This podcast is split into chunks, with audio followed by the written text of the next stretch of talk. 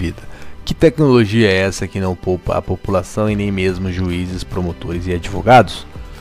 A tecnologia atualmente permite que sistemas de cobrança abusivo, como operadores que ligam ao consumidor devedor e não devedor milhares de vezes em um mês, centenas por dia, de domingo a domingo, sem poupar vizinho e até o local de trabalho. Ironicamente, é como observar a história de juízes, promotores e advogados que utilizaram o judiciário por não ter outra opção, pois os sistemas de cobranças não aceitam analisar seus argumentos, documentos e até sofrer um processo. Eles fingem que aceitam os argumentos, mas irão continuar ligando até você pagar. É o famoso jogo de empurra-empurra. Importante dizer que, seja você devedor ou não, todos, sem exceção, podem ser vítimas de cobranças indevidas que não consideram argumentos, provas e nem mesmo ação judicial. Pois não raras vezes, essas empresas optam por pagar multas e indenizações em processos individuais do que cessar as ligações abusivas, provavelmente para alcançar o lucro. O devedor também não pode ser constrangido a pagar dívidas se não tem dinheiro, tampouco ter que recorrer à agiotagem, por exemplo, por força do artigo 42 do CDC. Agora imagine, 1 milhão de clientes pagando R$40 por algo que não devem, somente para não receber ligações inconvenientes. O valor terá pouca relevância a justificar uma ação judicial, talvez 5% acesso ao judiciário. A hipótese indica que deveria haver uma tutela coletiva requerida pelo Ministério Público, Defensoria Pública ou do próprio Executivo, mas não há notícias.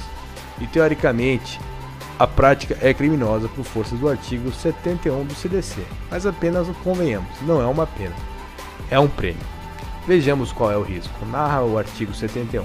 Utilizar na cobrança de dívidas ameaça, coação, constrangimento físico ou moral, afirmações falsas, incorretas ou enganosas ou de qualquer outro procedimento que exponha o consumidor injustificadamente a ridículo ou interfira com seu trabalho, descanso ou lazer. Pena: detenção de 3 meses a 1 ano e multa. O estelionato coletivo tem pena superior ao individual, né? Órgãos de proteção não possuem a mesma eficiência. As indenizações medianas talvez saiam alguns anos ou décadas depois e dificilmente haverá acordo.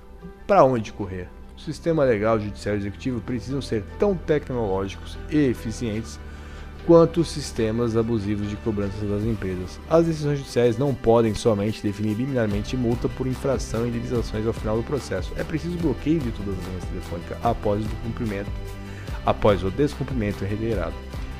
A empresa que não acolher a intervenção do executivo, a lei ou judiciário, que quebre.